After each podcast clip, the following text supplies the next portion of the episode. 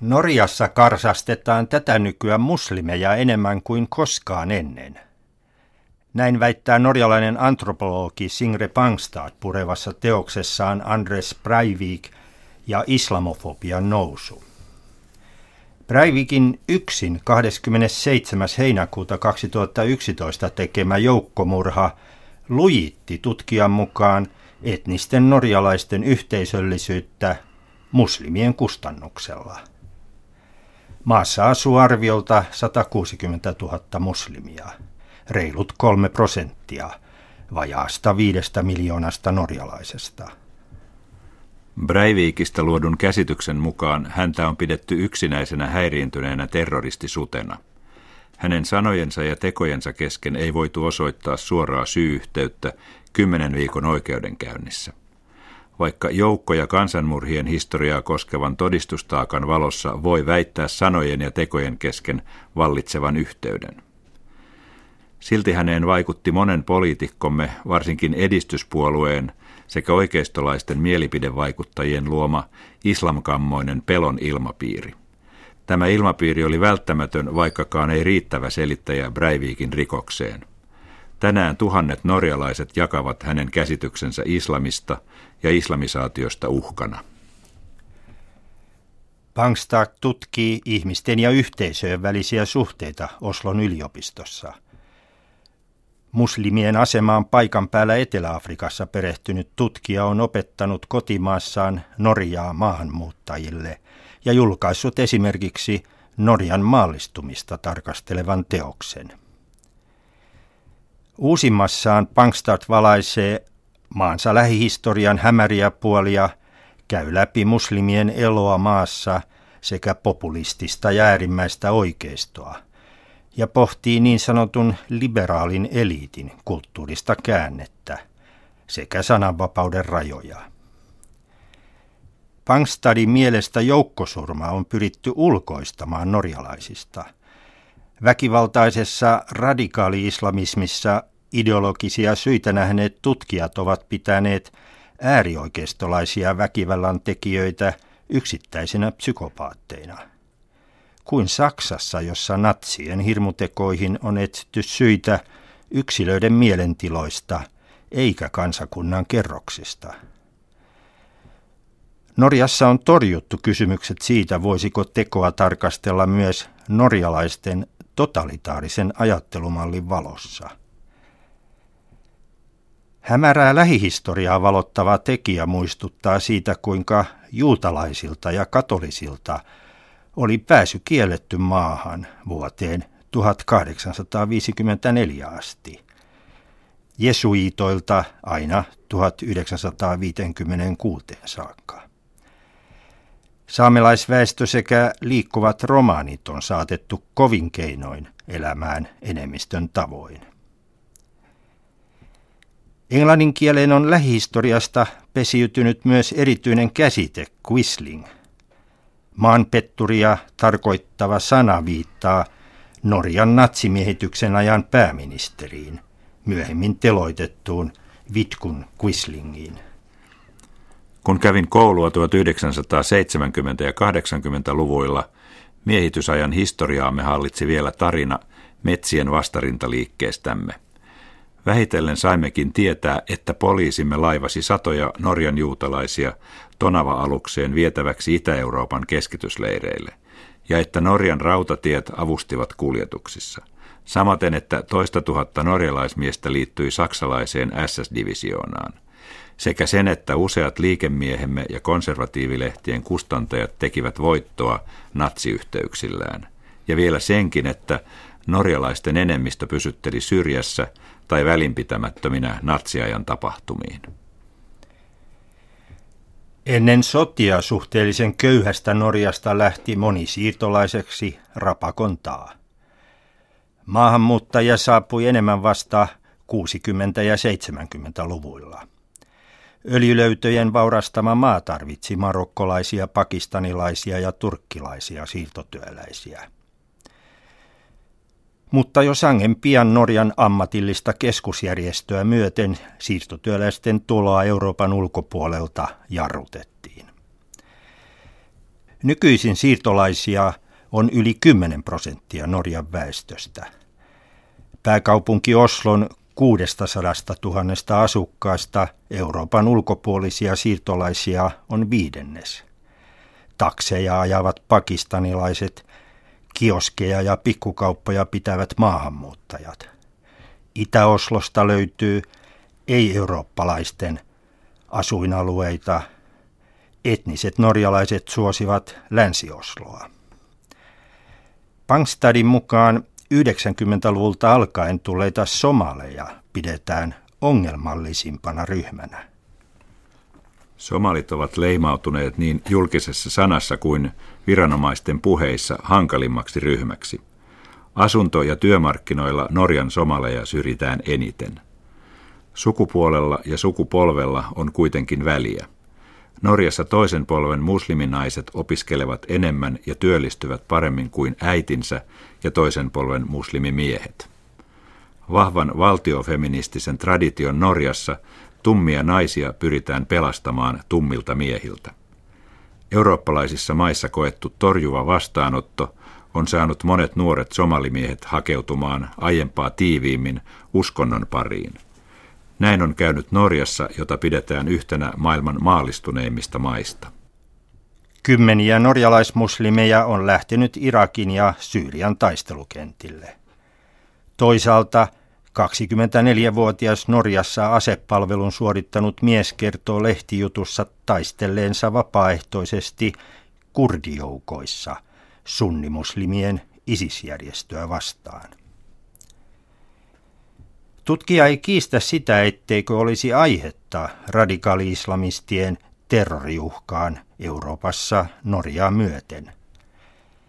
Mutta on huolissaan sameasta islamkammosta. Orientalisti Edward Saidin kiistellyn määritelmän mukaan islamofobia merkitsee vihamielisyyttä islamia kohtaan nykyaikaisessa kristityssä maailmassa. Pangstadin mukaan islamkammoiset ottavat usein islamia koskevat uskomukset ja väitteet totuuksina. Eivätkä ole kiinnostuneet monia muotoja ja suuntia kristinuskon tapaan sisältävästä islamista. Tutkimusten tekijöitä saatetaan leimata islamin sanansaattajiksi tai Norjan quislingeiksi. Irakilaistaustainen Ruotsin kansalainen Taimur Abdulwahab al-Abdaly teki Pohjoismaissa ensimmäisen radikaalin islamismin nimiin pannun terroriiskun Tukholman keskustan Drodningaattanilla joulukuussa 2010. Hän räjäytti itsensä kuoliaaksi ja haavoitti kahta ohikulkijaa. Oslossa virisi kaksikin mielenosoitusta. Norjan islamilaisen neuvoston tilaisuudessa pääsihteeri Mehtab Afsarin kantamassa julisteessa luki Islam merkitsee rauhaa. Kymmenen metrin päässä Norjan Lopettakaa islamisaatioseuran piskuinen ryhmä kantoi tunnusta Islam merkitsee sotaa. Puheissa ja pamfleteissa rasistinen retoriikka on kukkinut Pangstadin mukaan jo kolmatta vuosikymmentä. Tutkija tekee eron väkivaltaisen äärioikeiston ja populistisen oikeiston toiminnan välille, vaikka niiden retoriikka onkin usein vaikea erottaa. Kannatuksensa reilusti yli 20 prosentin vuoden 2009 vaaleissa nostaneen Framtids, eli edistyspuolueen juuret vievät Anders Langen – omaa nimeään kantaneeseen yliverotusta ja byrokratiaa vastaan vuonna 1973 perustettuun puolueeseen. Viiden prosentin kannatukseen yltänyt Langen puolue sai valkoisen miehen puolueena tukea myös Etelä-Afrikan apartheid-hallitukselta. Nykyisen nimensä 70-luvun lopulla ottaneen puolueen kannoissa – siirtolaisvastaisuus ja erityisesti muslimien kritiikki on voimistunut jatkuvasti. Vuoden 2013 vaaleissa kannatus notkahti vähän päälle 16 prosenttiin, mutta hallituksen ovi aukeni ensi kerran. Valtiovarainministeriksi tuli Karl Hagen ja puheenjohtajana seurannut Siv Jensen. Pangstad pitää edistyspuolueen menestystä erityisenä tapauksena läntisessä maailmassa.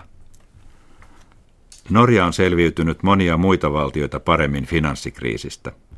Työttömyys on pysynyt suhteellisen alhaisena, joten väitteellä, että ne vievät meidän työpaikat, ei ole ollut samanlaista katetta kuin vaikka Britanniassa tai Ranskassa. Silti edistyspuolue on ylläpitänyt jo kolmatta vuosikymmentä uhkakuvaa maamme muslimiväestöstä ja islamista.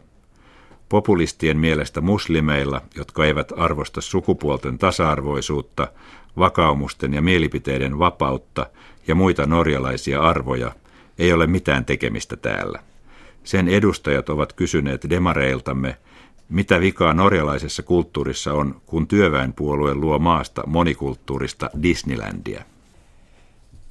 Tutkijan mukaan Norjan mielipideilmastossa alkoi 90-luvun loppupuolella kulttuurinen käänne. Käännettä siivittivät monet ulkomaiset ja kotimaiset pamfletit ja puheenvuorot Eurooppaa uhkaavasta islamisaatiosta, niin sanotusta Eur-Arabiasta. Kaksijakoisesti edistyspuolueeseen suhtautuneessa mediassakin Pangstad näkee merkkejä kulttuurikäänteestä. En väitä, että norjalainen valtamedia olisi muuttunut islamkammoiseksi. Moniäänisyyttä on kuulunut, puolesta ja vastaan on kirjoitettu, osapuolia on kuultu lähetyksissä ja jutuissa. Mutta väitän, että viime vuosina on yleistynyt islamkammoiselta häivähtävä tapa puhua ja kirjoittaa muslimeista. Kristillisyyttä media käsittelee pääosin myönteisessä, islamia aiempaa kielteisemmässä valossa. Muutokseen ovat vaikuttaneet niin Salman Rushdin saatanallisten säkeiden norjaksi julkaisseen kustantajan murhayritys kuin vuosien 2005-2006 Muhammed Pilapiirrosten julkaisukiista sekä päivämäärät 11.9. ja 22.7. Bankstad kysyy myös erittäin kiinnostavasti, tulisiko sananvapautta rajoittaa kansallisen turvallisuuden vuoksi lisääntyneen radikalismin ja ääritoiminnan takia. Liberaalin näkemyksen mukaan vihapuheeseen tai tutkijan sanoin rasistiseen ja syrjivään puheeseen tulisi vastata toisenlaisilla ja kumaavilla tosiasioilla. Mutta liberaali näkemys ei välttämättä pure rasistiseen tai syrjivään puheeseen. Sitä ei haluta kommentoida eikä aina uskalleta esittää vastaväitteitä silmätikuksi joutumisen pelossa. Pari vuotta sitten muslimiksi kääntynyt sosiaalisessa mediassa aktiivi nuori norjalaismies toi julki blogissaan useita norjalaisilta oikeistolaisilta saamiaan uhkaviestejä – sen jälkeen kun Oslon poliisia ei kiinnostanut tutkia niitä. Viesteissä häntä verrattiin syöpäläisiin tai rottiin ja Norjan hallitusta Quislingiksi. Käännönnäistä myös uhattiin anaaliraiskauksella ja sen jälkeen heitettäväksi sijoille. Pangstadin mukaan muslimiksi kääntyneen norjalaismiehen kokemukset eivät ole ainutlaatuisia – Siksi monet musliminuoret välttävät sosiaalisen median käyttöä sekä osallistumista julkiseen keskusteluun. Tätä keskustelua vapaan sanan rajoista ja niiden ylittämisen rangaistavuudesta toivova Sindre Pangstad perustelee toivettaan myös avoin yhteiskunta ja sen viholliset teoksestaan tunnetun Karl Popperin sitaatilla. Jos siedämme sietämättömiä ihmisiä – ja emme puolusta suvaitsevaa yhteiskuntaa suvaitsemattomien hyökkäyksiltä, niin suvaitsevaiset jäävät varjoon ja suvaitsevaisuus sen mukana.